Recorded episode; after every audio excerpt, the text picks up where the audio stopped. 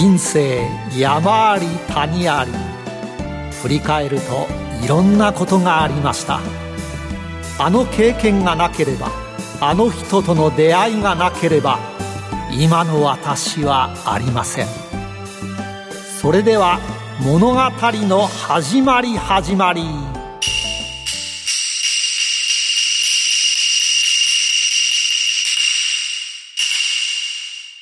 企業トップが語る人生波乱万丈。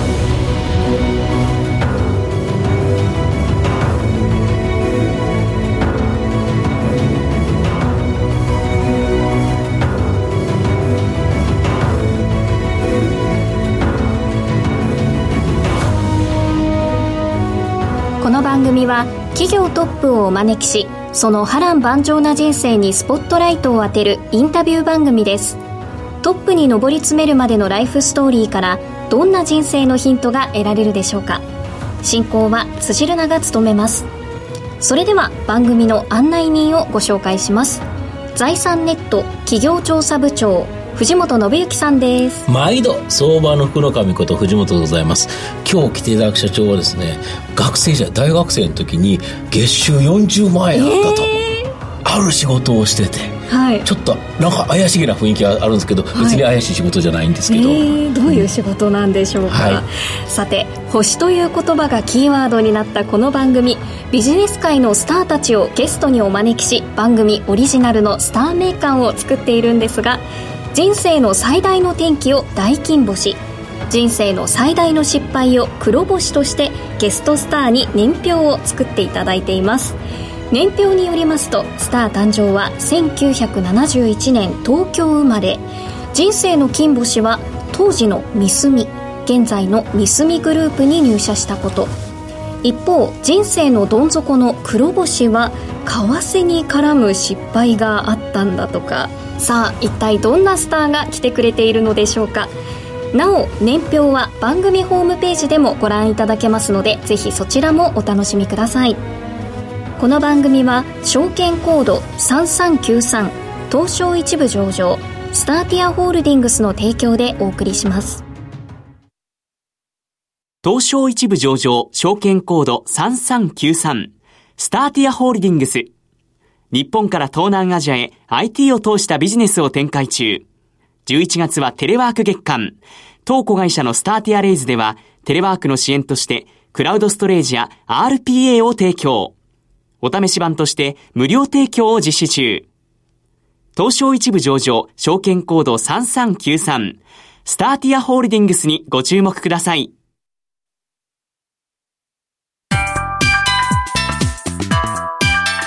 スター田坂古今東西それでは今日のスターをご紹介します。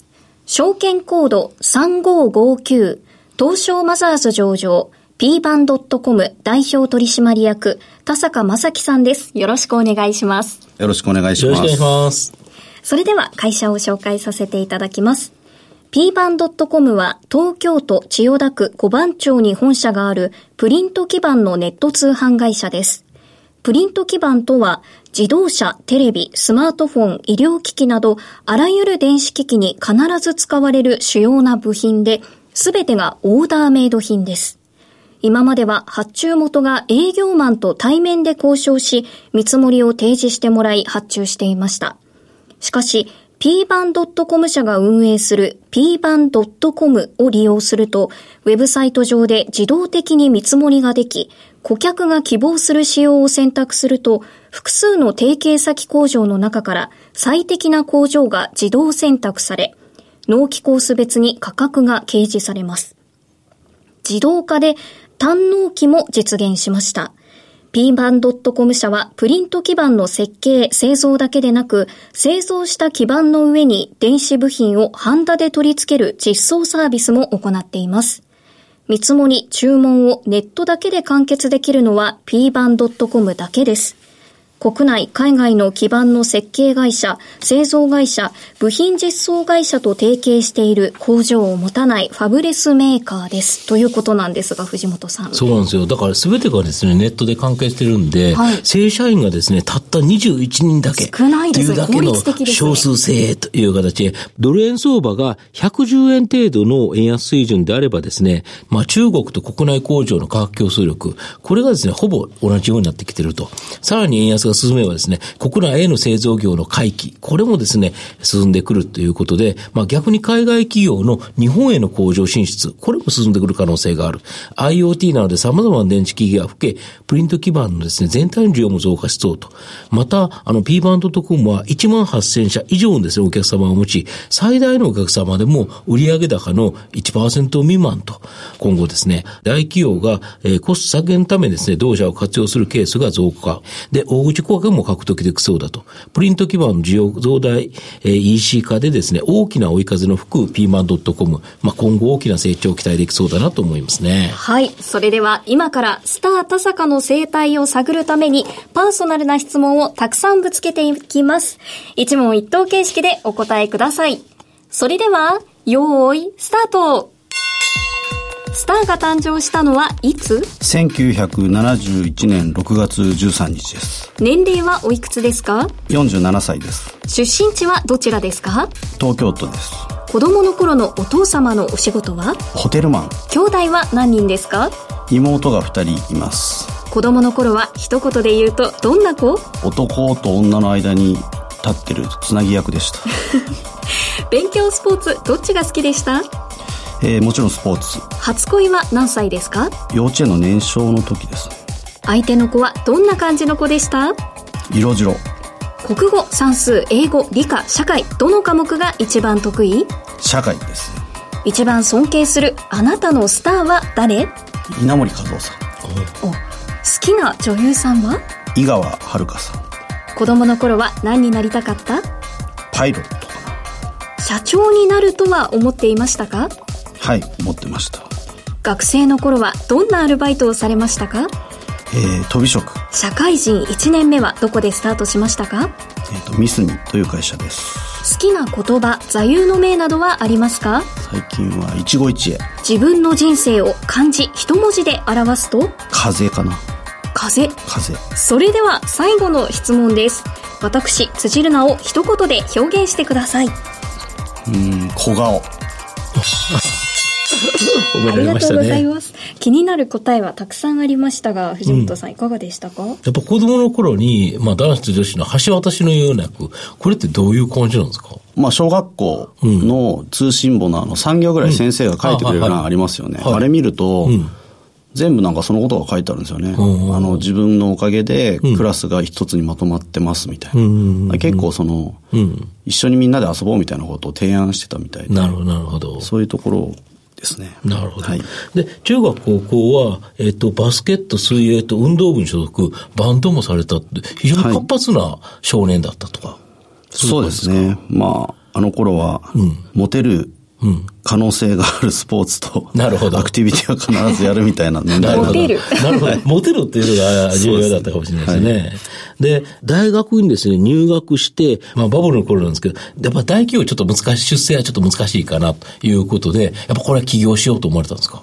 そうですね。もうあの、私ぐらいの世代ですと、うん、本当に大企業に入って、出世するためには、高学歴でないとダメだというのはもう、鉄板だったんで、まあそういった意味では、そこで腹が決まって、自分で起業しようというふうに考え始めました。うん、なるほど。で、先ほどの月収40万円、飛び職っていうのが出てるんですけど、はい、飛び職、なんで飛び職だったんですか、まあ、たまたまその、私の実家、東京の日野市というところで、はい、学校も多摩市というところにあって、はいはいあの頃建築ラッシュだったんですよね。そうですよね。それで、まあ地元の先輩がそういう飛び職の会社を起業されてて、ああ、そうなんですか。まあそこで働けということで。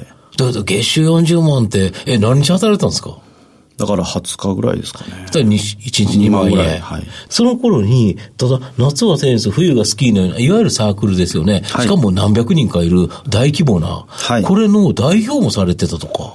そうですね。それも、まあ自分がやりたくてやったわけじゃないんですけれども、うん、まあ先輩からご指名を受けてという形で、うん、まあ、しょうがないからやってましたね。逆にだけどそういうのをやると、まあいろんなことがややこしいっていうことはよくわかるという感じですか？そうですね。やっぱりそういう男女関係とか、お酒で揉めるとかそういうのがよくあるんで、うんうん、まあそれをまあ、なんとか。なんとか取り持つというところが一つの役割これ得意分野ですよね、小学校の頃から。そうですよね。やっぱり基本的になんとなく中を取り持っていくっていうのが、そうですね。なるほど。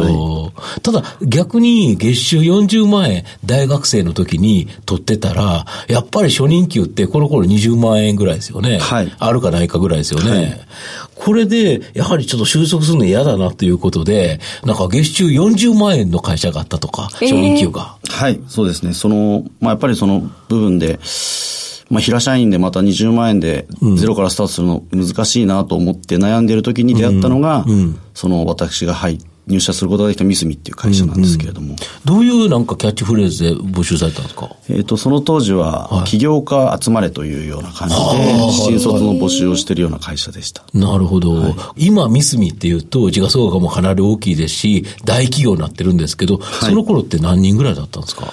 その頃はおそらく150名ぐらいの社員数で、うん、売上規模も150億円ぐらいだっただからまだ10分の1以下のような形で、一気に成長されたんですよね。そうですね。だけどそこに入った後が結構強烈な、いきなりなんかアメリカに行っちゃったとか。そうですね。本当に入社してすぐ、うん半年後ぐらいにはもう一人でアメリカの出張行かせてくれるような、すごく自由な会社でした。最初何をやってたんですか、仕事は？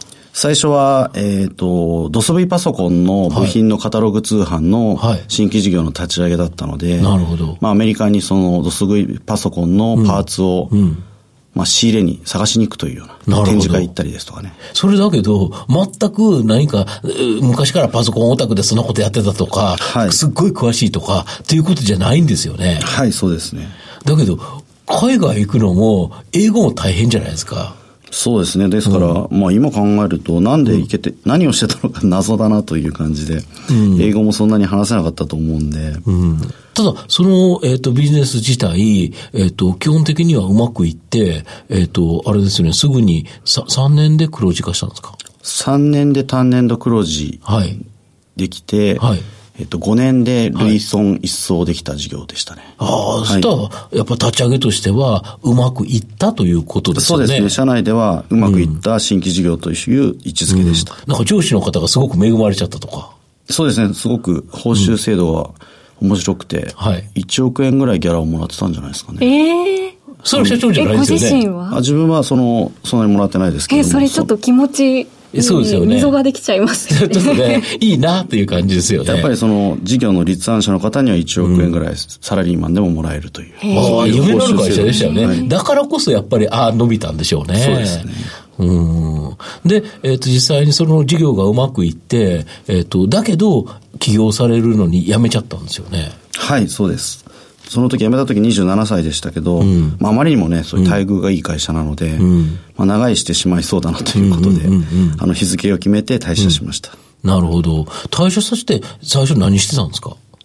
えっ、ー、と、初めは、ちょうど私、ネットバブル後期ぐらいの世代なので、はい、あの、友人がだいぶネット系の会社で創業していて、まあそこのネットでのマーケティング、うん、人を集めたりとか、うん、サイトを作るディレクションとか、うん、まあそういうようなことを請け負って仕事をしてました。なるほど。やはり友人たちの企業の手伝いをして、はい、まあ、あの、社外取締役とかそういうのをいくつかされてて、はい、ということですか。ただ、金銭的には、そのミスミにいたことよりも恵まれていったっていう感じですか？そうですね。まあそういった会社さんから、うん少しずつお金を死亡者からもらってたので、うん、まあサラリーマンの時の倍ぐらいにはなったんじゃないかな。順調だったんですね。割と順調ですよね。そうですね。なんか普通にすると、そのまま順調な、なんとなくそうやって生活していきそうだという形なんですけど、うん、実は、なんかミスミの体制が変わったというのがちょっと影響あるんですか？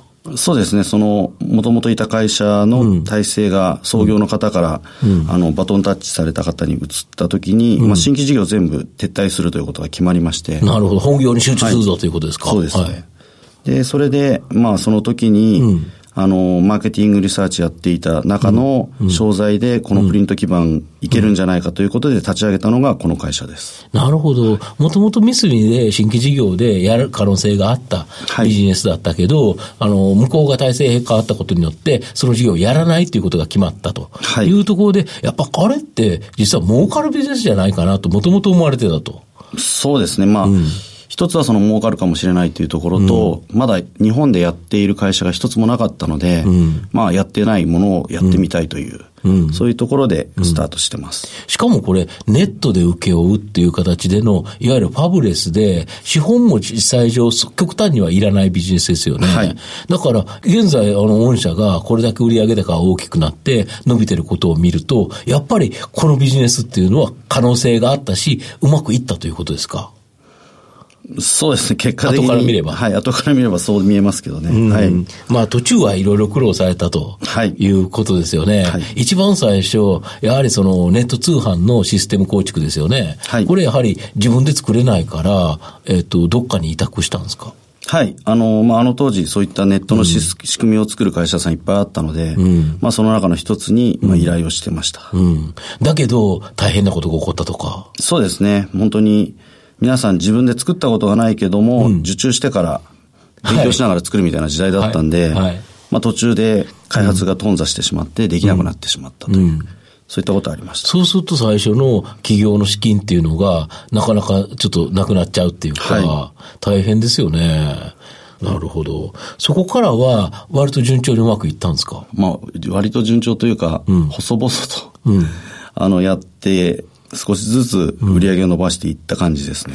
うん、まあ、コツコツとというか、うね、これ難しいのは、あれですよね、その受注の量もちゃんと決めなきゃいけないし、はい、その出す先の、要はその協力工場、はい、これも両方とも開拓していかないと、どっちかだけ多かったら、仕事なんないですもんね、うん。はい、そうですね。そうですよね。これを徐々に徐々に開拓しながらということですか。はい、これ、あれですよね、国内だけじゃないんですよね。はい、国内外の工場で作ってます。うん、なるほど。とすると、黒星で出てきてしまうんですけど、やはり為替っていうものが、やっぱり結構重要な、経営にとって重要な問題だったんですか？そうですね。あの頃、やっぱり為替が結構変動が大きかったので、そうですね。あの、まあ、あとはその、会社としてもね、現金があんまり手元にないので、まあ、そういったところで、為替は結構気にしていつも見てました。為替の変動が大きかったって2010年くらいですか、うん、2006年から12年ぐらいまでの間です、なるほど。はい、で、ちょっとその為替の、えっ、ー、と、金融商品。で、ちょっと失敗しちゃったとか。そうですね。まあ、あの、あの頃全然自分も全く、分かってないというか、為替のことなんて、まあ、未だにあまり分からないんですけれども、まあ、言われるがままに契約を結んでいたみたいな時期がありまして、それでまあ、ちょっと、大きな損をしてしまいましたね。なんか億を超えるような。そうですね。月に1000万ぐらいなんで、うん、まあ3億ぐらい、3億弱ぐらいですか。え、で、その時の売上高っていくらぐらいだったんですか？イメージで言うと、うん、その月に出た利益が、一瞬にしてなくなるみたいな、そんなイメージでした、ね、ああ、そしたらせっかく儲けたのが、はい、全部吹っ飛んでるような、え、何のために仕事してるんだろうというぐらいの損だったと。はい。なんかきついですよね。決算単身とか見ると、よく、為替差損で、なんかこれだけ損失が出たとか、文章ではよく見ますけど、実際に経営されてたらすごい大変なことですよね。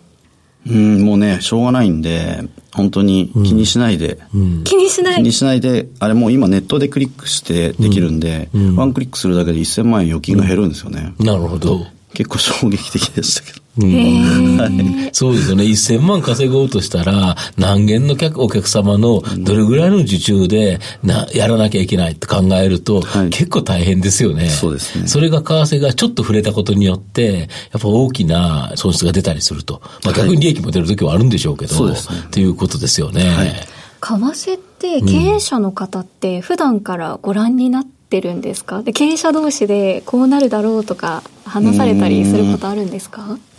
基本的には話す方もいらっしゃいますけど、うん、私の経験からは、うん、あまり皆さん当たらないんで、はい、気にしないのが一番いいかなという。あまり予想しないと。予想しないです。なるほど。ラジオ日経だと一生懸命 FX の番組で、来週はこうだろうとか、いろいろ細かく見てやってるんですが、経営者の方はそうなんですね。なるほど。で、上場を決意された理由って何かあるんですか？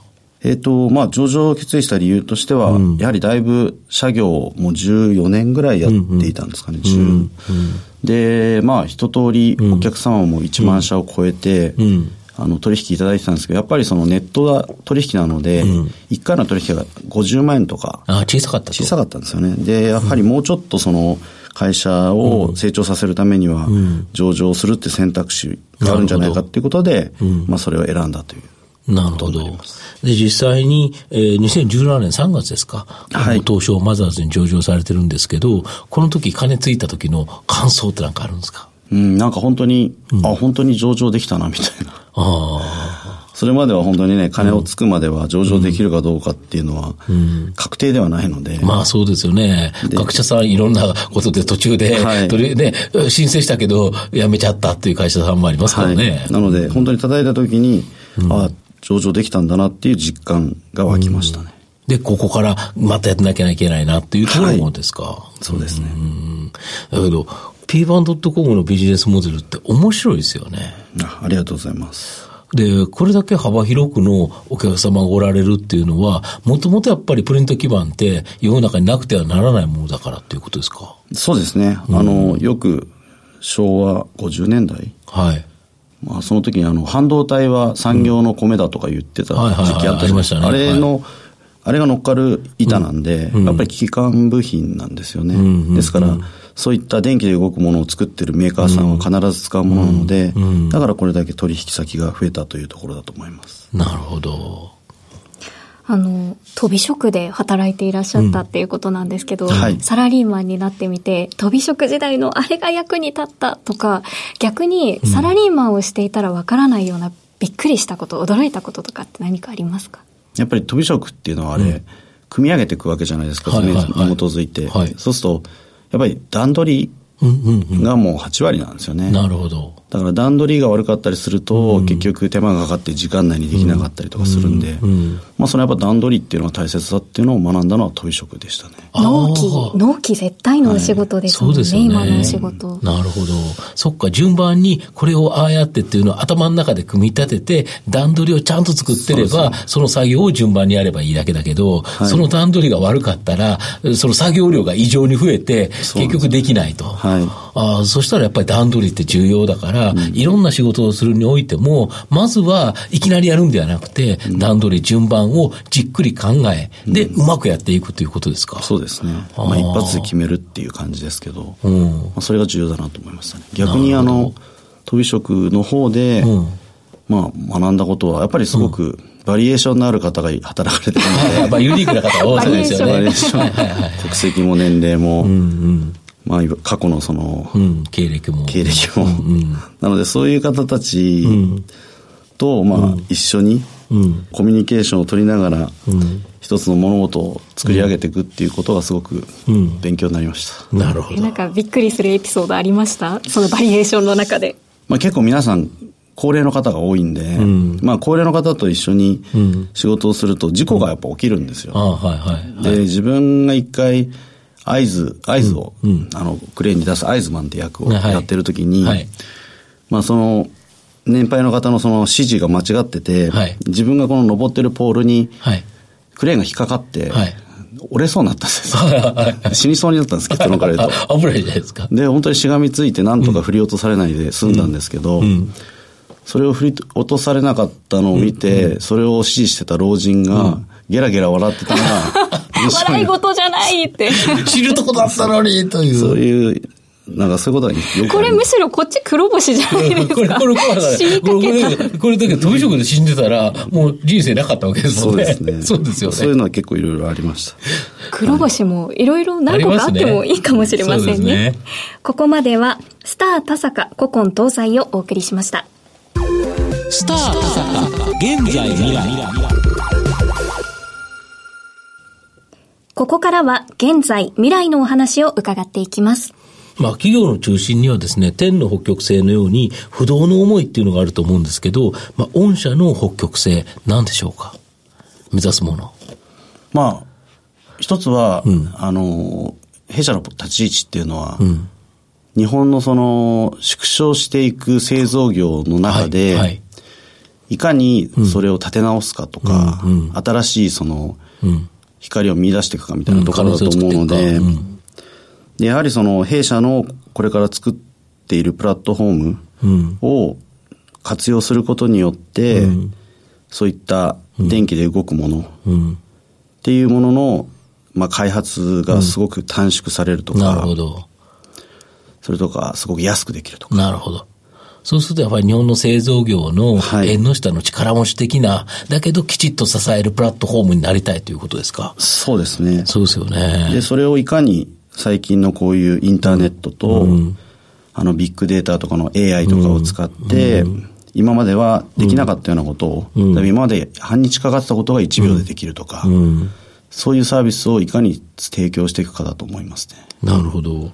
P バンドとかも今後どんな会社にしていきたいですか？まあ、やっぱり本当に先ほど縁の下の力持ちっていうお話いただきましたけれども、はい、まあ、あの会社があったから今これができてるよねと。なるほど。いうようなサービスを提供できる、うん、そういった会社になっていきたいと思ってます。なるほど。10年後の田坂社長57歳だと思うんですけど、何されてますか？まあ、この関連の仕事をしてるとは思うんですけれども、うん、まあ、どんどんどんどんその、企業グループとしては拡大していって人に任せながら、あの、大きくなってるんじゃないかなと思ってます。なるほど。これから日本って人口が減っていくと思うんですけど、はい、御社、正社員たった21人なんですよね。はい、少人数でこう回していけるコツって何かあるんですか？まあ一つは、やはりさっきも言ったように、うん、いろんなその仕事の中で、うん。ルーティンワークになってるみたいなものっていうのって、自動化できるじゃないですか、いかにそれを自動化していくかだと思うんですよね。うん、だから、それを社内で徹底して、ルーティンワークになっているものはシステムを社内で開発したりですとか、外注したりとか、それこそロボットにやらせるみたいな感じにしていって、人間だけがやるところだけに注力するっていうのが、ポイントなんじゃないですかね。人間はやっぱ創造的な、まあ毎日変化があるようなもの、これロボットにはできないから、はい、ということですよね。そうですね。田坂社長は、あの、普段の仕事の中で何に一番重点を置いたり、何をしてる時間が一番多いんですか？あの、一番多いのはやっぱり、社内で自分しかできないことって何だろう。まあ、社長しかできないことって何だろうっていうことを、うん、まあ、考えてやってます。何ですか？それって具体的に。まあ、一番大きいのは、うん社交ですよね。社交？人と会うこと。なるほど。社長しか会えない人に、とか、社長しか入れない会合に行って会って、そこで自分が情報を仕入れて、社内に展開するとか。なるほど。会社の仕組みに、あの応用するとか、うん、それが一番の自分の仕事です。なるほど。そうですよね。いろんな会社にいろんないいところがある。うん、それをやっぱ学べるのは、実は経営者同士だったりするから、はい、そうすると経営者の方に対してなかなか、まあ普通の社員は会いづらいということですよね。はい、そうするとやっぱ経営者自らが学んできて、それを自分の社員に教えてあげるっていうか、こういう情報があるよっていうのも言ってあげるということですか。はい、そうです、ね、なるほど。今日のゲストは、証券コード3559、東証マザーズ上場、p バンドットコム代表取締役、田坂正樹さんでした。田坂さん、ありがとうございました。ありがとうございました。どうもありがとうございました。さて、そろそろお別れの時間です。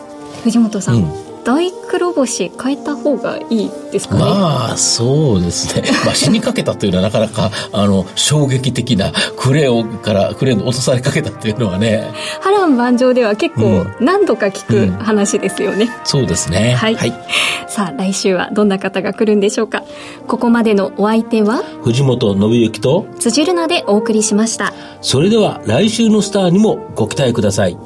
この番組は証券コード3393東証一部上場スターティアホールディングスの提供でお送りしました。